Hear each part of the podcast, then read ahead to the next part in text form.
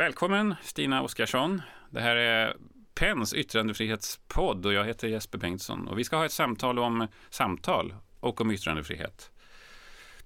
Jag bjöd in dig därför att det har varit så mycket diskussioner om dina samtal.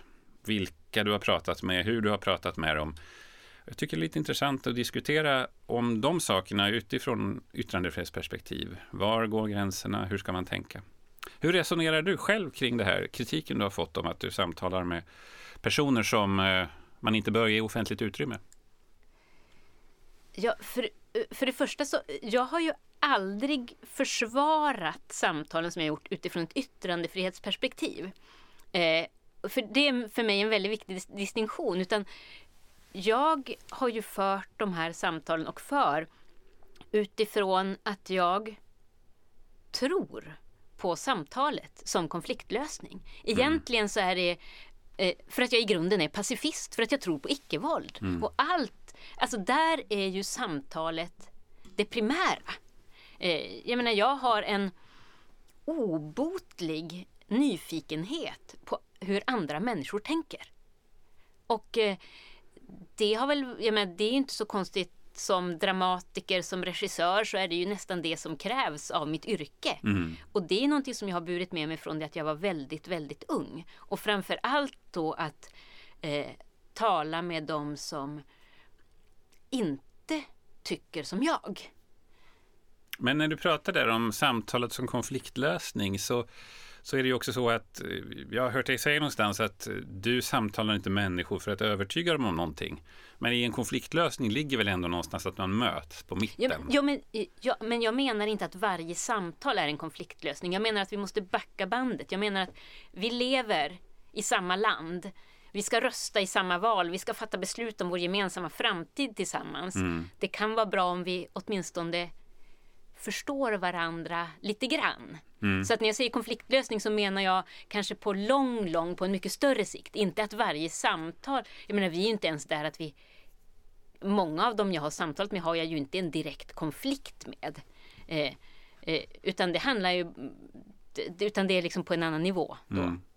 Men kan du förstå, för väldigt mycket av den diskussion som har blivit, det var bland annat ett samtal på ett bibliotek här i Stockholm Eh, där någon från Nordisk ungdom tror jag, en av dem, eller vad heter de?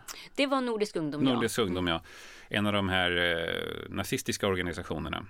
Eh, och eh, kritiken handlade om att vad kan man egentligen lära av det? Vad, vad, hur tänkte du där? Vad, vad, vad tyckte du att man kunde lära av det? Ja, det är nog få saker som har lärt mig så mycket som det samtalet, eh, måste jag säga. Dels så var det ju en rätt eh, tumultartad ingång i det samtalet eftersom att det, det byggde på att den, den egentliga paneldeltagaren eh, som skulle vara Jonas De Geer inte kom. Och eh, jag inser att det sitter 20 personer från Nordisk ungdom i publiken och har förväntat sig att han ska vara på scenen. Mm. Tillsammans med Åse Berg och Per Johansson. Mm. Och jag inser bara, och det här är två minuter i sju, vi ska börja klockan sju, att eh, det, det är inte ansvarsfullt mot situationen att inte den rösten som har utannonserats finns representerad. Mm. Så det gjorde att jag eh, ringer Jonas och eh, frågar finns det någon i publiken som du tror kan hoppa in i ditt ställe? Eh, varpå han säger Patrik Forsén från Nordisk ungdom. Eh, och då, då handlar jag bara på intuition och mm. frågar efter Patrik Forsén som räcker upp handen säger att han är villig att hoppa in i panelen. Eh, eh, och det, jag menar, jag är inte så Alltså, jag har aldrig varit rädd för att samtala med andra människor. Så för mig att jag inte då har totalt koll på vad Nordisk ungdom står för eller har gjort. Det, det struntar jag faktiskt i då. För jag tänker jag pratar med en människa, inte med en organisation. Så att det var ju på något sätt bara för att få lite bakgrund. Mm. Eh, eh, eh, sen, så det som hände den kvällen var ju att vi hade en och en halv timmes samtal om problemen med vår demokrati idag.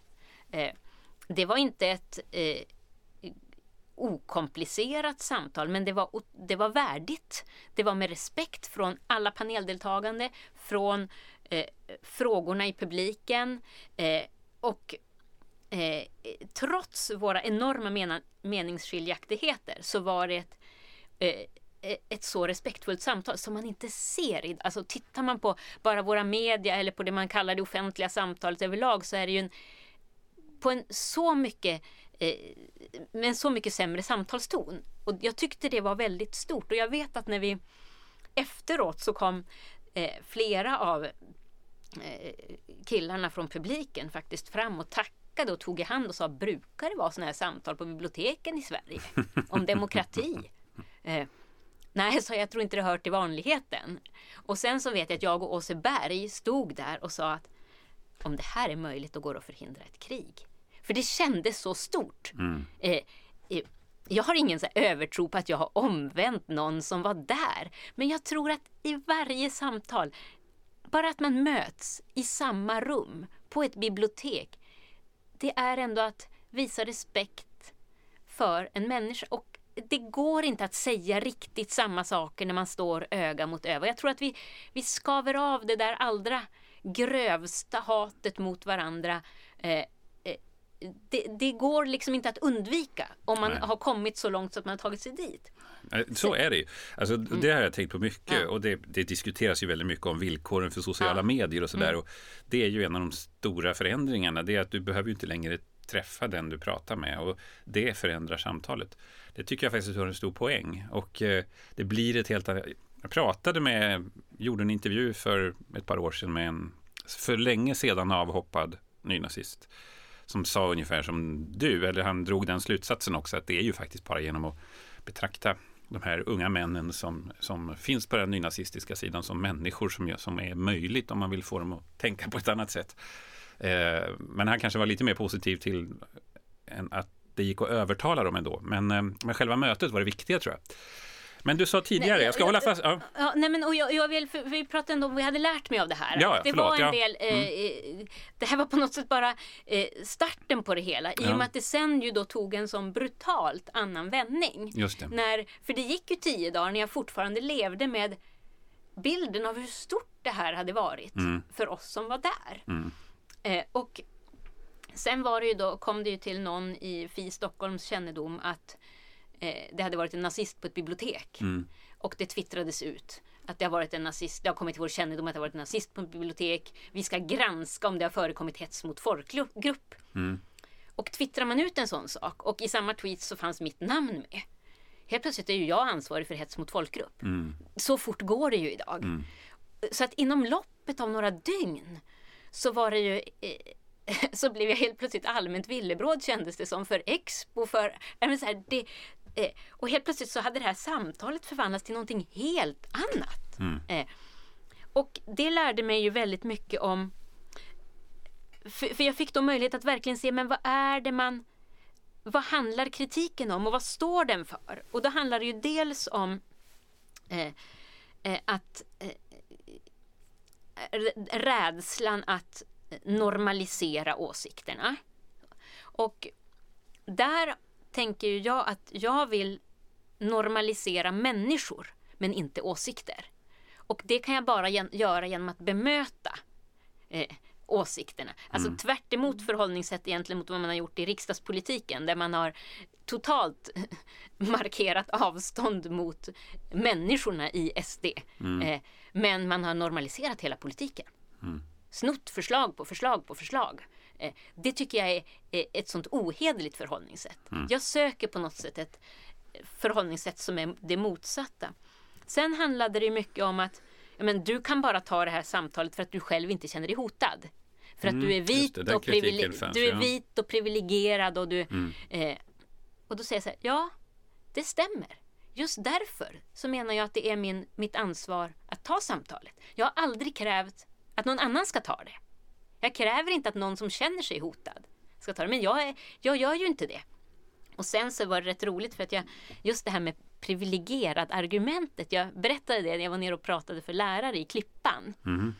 Eh, så var de så, säga att det är privilegierat att ta ett samtal. Jag skulle säga att det är privilegierat att säga att man kan avstå från ett samtal. Som lärare måste jag ta de här samtalen varje dag. Mm.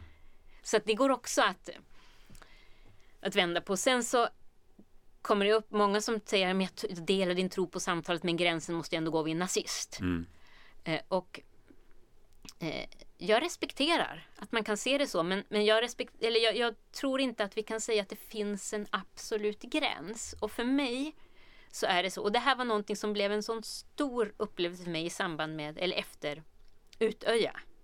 När jag verkligen insåg att samt, för fram till den punkten så tänkte jag att samtal var möjligt i alla lägen. Mm. Men då var det så brutalt påtagligt att i vissa lägen är det för sent. Mm. Mm. De ungdomarna där, där fanns det inte möjlighet till ett samtal längre. Breivik hade musik i hörlurarna när han sköt. Mm. Eh, och då tänker jag att så länge det finns en möjlighet, men de här killarna kom till ett bibliotek. Det är en, att ändå att utsätta sig för det tvivel som kan uppstå i mötet med en annan människa. Och så länge det, det lilla frö, den viljan till ett samtal finns, då vill jag försöka. För en dag kan det vara för sent. Och då återstår bara våldet. Mm. Så att eh, jag, jag måste säga att jag har verkligen hunnit Ja, det fick mig att reflektera väldigt mycket och jag är ödmjuk inför den kritiken som är och det här är inte enkla frågor men det som har eh, det jag tycker är mest sorgligt är att alla som har kritiserat det är så tvärsäkra på vad som är rätt väg. Mm. Finns det inte ett dilemma här också att det här med samtal tycker folk är bra så länge det man ska samtala med ligger något sånär i samma hängn som en själv. Så den mer städade vänstern brukar tycka att det är viktigt att ändå samtala med den mer extrema vänstern för att liksom någonstans få in dem i hängnet igen. Och den mer städade högern brukar tycka att det är viktigt med samtal med den extrema högern av samma, samma skäl medan högern tycker aldrig man ska prata med vänstern och tvärtom. Nej men precis, Nej, men det är ju alltid besvärligt att eh, eh, möta åsikter som helt omkullkastar ens världsbild. Martin Luther King sa att det mest besvärande för människan är att behöva tänka. Och det måste man ju göra då. Men det som, när du säger det där så tänker jag på ett eh, När jag var ute på Järvaveckan så träffade jag en eh, riksdagsledamot från Socialdemokraterna. Och så sa jag bara så här, helt spontant att visst är det häftigt här med alla partier som står bredvid varandra. Och så sa han, ja fast några hade man ju velat slippa. Och så säger jag så här, ja fast, fast hur, hur kul vore det om, om alla var socialdemokrater? Säger jag. Vad vore det för demokrati? Så säger han på fullaste allvar. Ja men det vore ju utmärkt för vi är ju för mångfald. Och det är lite det. det Ja. ja. Men du sa tidigare också, nej jag ska ta, jag hakar på en annan sak, men eh, risken här ändå som, som jag tror kan finnas, det är ju att eftersom att man vill, man vill ha dynamiska samtal och det gäller ju för medielogiken inte minst. Och jag har tänkt på det ganska mycket eftersom att jag själv definierar mig ganska mycket i mitten någonstans. Att eh, ska man ha ett bra samtal som följer medielogiken och ska man ta ytterligheterna som får puckla på varandra. Och ska man ha ett bra samtal som ger dynamik så måste du ändå leta efter den som tycker ganska rejält annorlunda än dig själv eller någon annan som är med i en sån här panel. Är det, är det inte lite därför som man alltid hamnar hos nazisterna också? För att det är liksom de som gör det hela lite dramatiskt. Fast alltid handlar hos nazisterna. Jag tänker av alla samtal jag har fört genom alla år. Så helt plötsligt, det som får, det är ju snarare då att det som får medial uppmärksamhet. Det råkar vara det här samtalet Ja. eh, på biblioteket. Så att det är ju, och det är ju inte mitt fel. Ska jag säga, att, att av, eh, av alla de eh, offentliga samtal jag gör, men det är ju många i varje vecka Mm. så är det det här som blir en grej. Alla de små, små frågor vi diskuterar eh, och, och åsikter som stöts och blöts och bryts, eh, det är ju inte intressant. Eh, så att det är ju... Eh, men jag förstår vad du förstår vad du menar, men samtidigt så kan jag inte riktigt... För det var ju, vad jag menar är att det var ett offentligt samtal. Det var inte ett privat samtal mellan dig Nej. och den här personen, utan det var publik. Då uppstår ju en viss dynamik och man söker en viss dynamik. Ja, nej men och här är det ju då, och där måste man gå, då måste man ju renodla, men vem ser ansvaret på vilken nivå? För att här är det ju då biblioteket, eh, det är ju de som är arrangörer. De ville ordna ett samtal om problemen med demokratin idag. Och då var det deras intention att bjuda in eh, någon representant som faktiskt i grunden inte tror på demokratin. Mm. Det kan jag tycka är ett, eh, eh, det är ett modigt ställningstagande.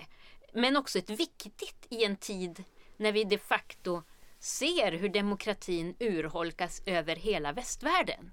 Att då faktiskt våga göra ett samtal där vi inte går ut på att okej, okay, du tror inte på demokratin, alltså ska vi ransaka dig, vi ska montera ner dina argument så, eh, i en debatt så, utan vi ska ha ett samtal med dig om det här. Det var ju intentionen från biblioteket. Mm. Eh, jag kan ju då tycka att det är fint att det, tittar man på bibliotekslagen också, att det äger rum just på ett bibliotek. Eh, så. Så att, Men... sen menar jag att Sen är det ju upp till var och en av oss som deltar i samtalet eller de som är där i publiken att förvalta det som sker en sån kväll på ett ansvarsfullt sätt. Och där kan ju jag tycka att det inte är särskilt ansvarsfullt att twittra ut jag ska granska om det har förekommit hets mot folkgrupp. Det tycker inte jag är det mest ansvarsfulla man kan göra när man inte har varit där. Mm. Det hade varit smartare att ringa några av oss som var med och fråga vad hände? Mm. Eh, eh, om man nu vill prata om ett ansvar för det offentliga samtalet. Mm. Men där måste man falla tillbaks till att för det offentliga samtalet har vi alla ett ansvar hela tiden. Mm. Vad hindrar att man då för, ja, du säger att du för många samtal, men vad missar man om man då inte säger att nej, men de här som extremisterna som faktiskt inte respekterar människovärdet för alla, de ska vi ta med i samtalet. Vad går man miste om egentligen? Går man miste om så mycket? Jag tror att faran med det, det är klart att man lika gärna, om vi bara pratar mötet mellan mig och en annan människa, så kan det lika gärna vara i ett slutet rum. Mm. Men det vi riskerar då, det är att se det som de facto har hänt på riksplanet. Att väldigt många grupper som också, eh, alltså, som redan känner sig marginaliserade, utstötta, inte sedda av det här samtalet, eller samhället. Mm. De identifierar sig ju med de som blir bortvalda. Mm. Okej, okay, nu blir SD inte inbjudna till Nobelfesten. Då finns det ju massor med människor som också känner sig svikna av samhället. Som bara i ren utanförskapssympati kan känna en igenkänning med SD. Mm. Så man, det där kan man ju faktiskt komma runt genom att säga ni har en plats även på våra bibliotek. Mm. Då kan man inte skylla på att man är så himla marginaliserad längre. Så jag tror ju att vi de facto har att eh, mycket mer att vinna på att faktiskt eh, plocka in representanter för det här i inom situationstecken värmen eller vad man ska mm. kalla det. Eh, det innebär ju inte att jag plockar in åsikterna i värmen. Nej. Eh, du sa precis i inledningen här att eh, det här gör du inte av yttrandefrihetsskäl egentligen utan av samtalsskäl. Men går det skilja de två sakerna åt i någon större utsträckning? Ja, men det tycker jag faktiskt att det gör. För att jag, jag menar ju att när vi pratar yttrandefrihetsfrågor, då skulle jag ju mycket mera... Där tycker jag att vi måste vara så mycket mera varsamma med den fantastiska friheten som det är. Eh, och eh, där, pratar jag yttrandefrihet så vill jag hellre lyfta det ansvar vi har för att den faktiskt ska finnas kvar. Och eh, jag är inte den som går ut och säger att en nazist måste få hata så långt det bara är möjligt. Jag menar, nej, det är varje människas ansvar att faktiskt använda yttrandefriheten på ett ansvarsfullt sätt så att inte vi börjar inskränka den. Mm. Eh, så där vill jag att vi ska alla ska vara mycket, mycket mer varsamma med hur vi använder den för att inte sabotera den, eh, den friheten. Eh, jag försvarar den, men, men jag, för mig så handlar det här i grunden om en, en människosyn och en, en samhällssyn som, jag menar, det är klart att det hänger ihop med demokratin, men det, det är inte det som är det primära.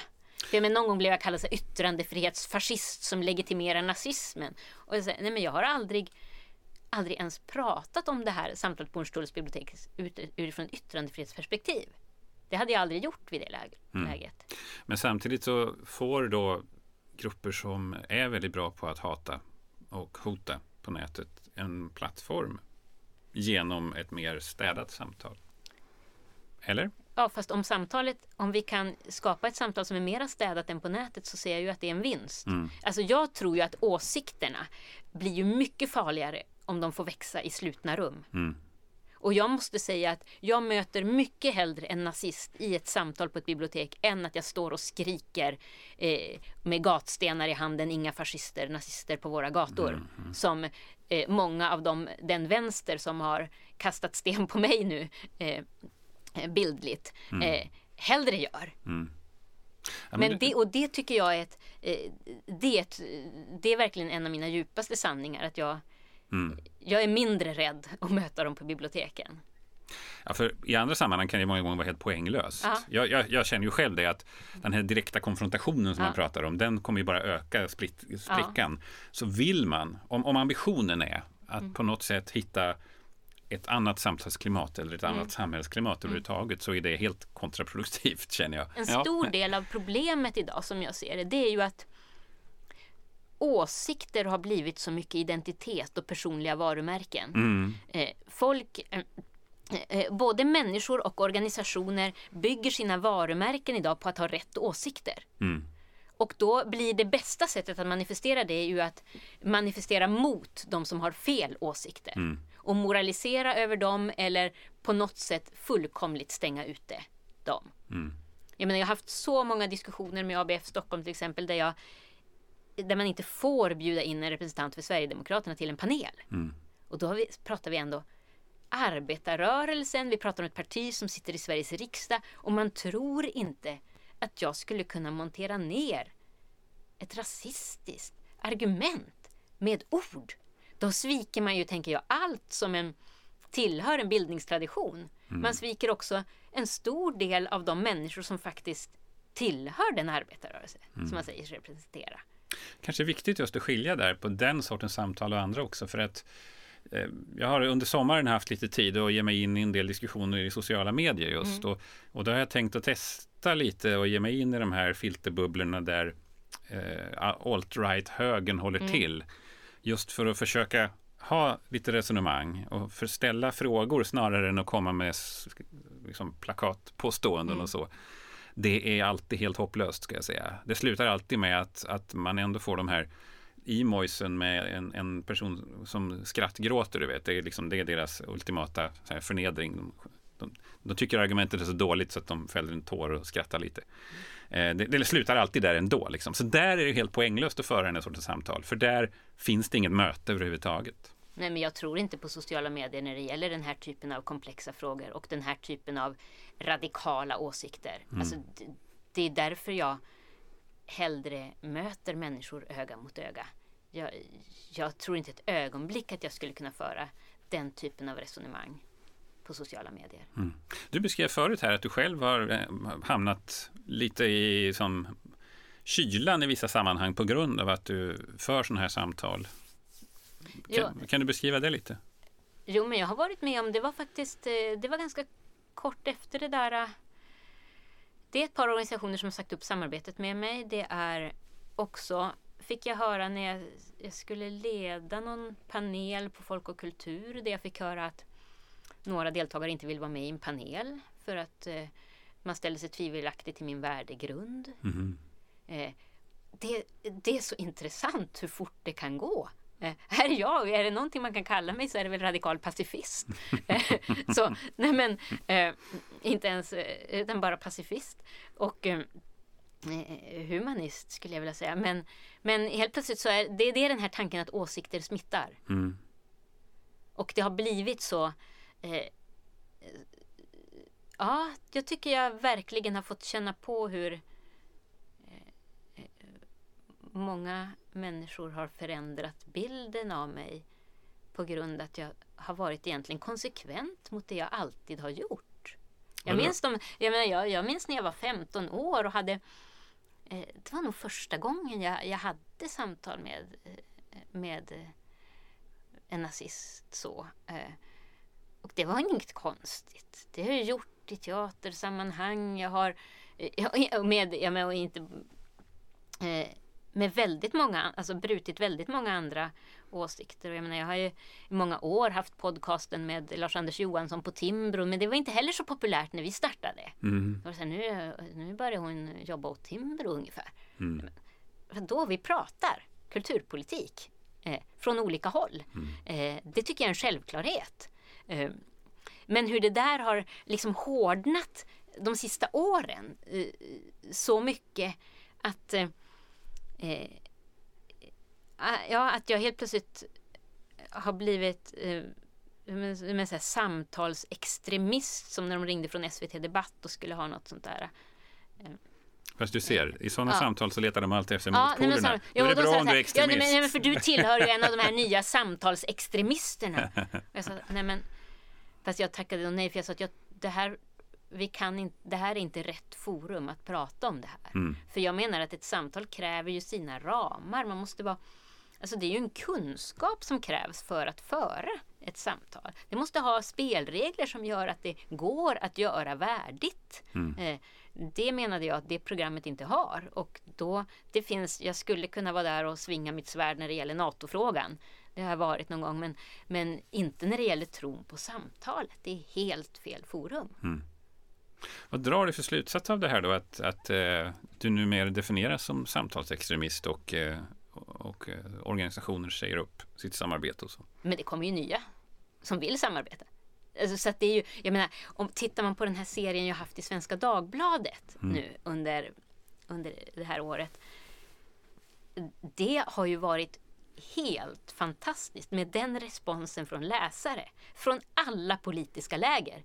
Fortfarande så blir jag påhoppad av säkert fyra, fem personer varje dag som jag inte känner på stan. Som säger bara tack och, och, och någon som, bara på vägen hit, som, en kvinna som stoppade mig och sa, men du, vad tycker du egentligen om det här att man, att man inte tar kvinnor i hand? Alltså, människor som vill diskutera sakfrågorna mm. och inte huruvida det var rätt eller fel att jag pratade med människorna. Och det tycker jag är så... Eh, så att jag skulle säga att jag har ju, det finns en liten klick inom kanske framförallt kulturvänstern som eh, där det här är väldigt jobbigt och väldigt tabubelagt att prata med meningsmotståndare. Men, eh, men eh, men jag bryr mig ju mycket mer om... Fast det är ju jätteintressant för vi känner inte varandra jätteväl. Nej. Vi har setts några gånger, ja. hälsat kanske ja. och sagt några ord. Eh, I min värld så skulle jag säga att okej, okay, definiera en, om du skulle ta en person som definierar kulturvänster så skulle jag nog säga ditt namn. Men nu säger du att kulturvänstern är de som kanske vänder sig emot dig. Ja, Eh, jag definierar mig själv inte som någon kulturvänster. Nej.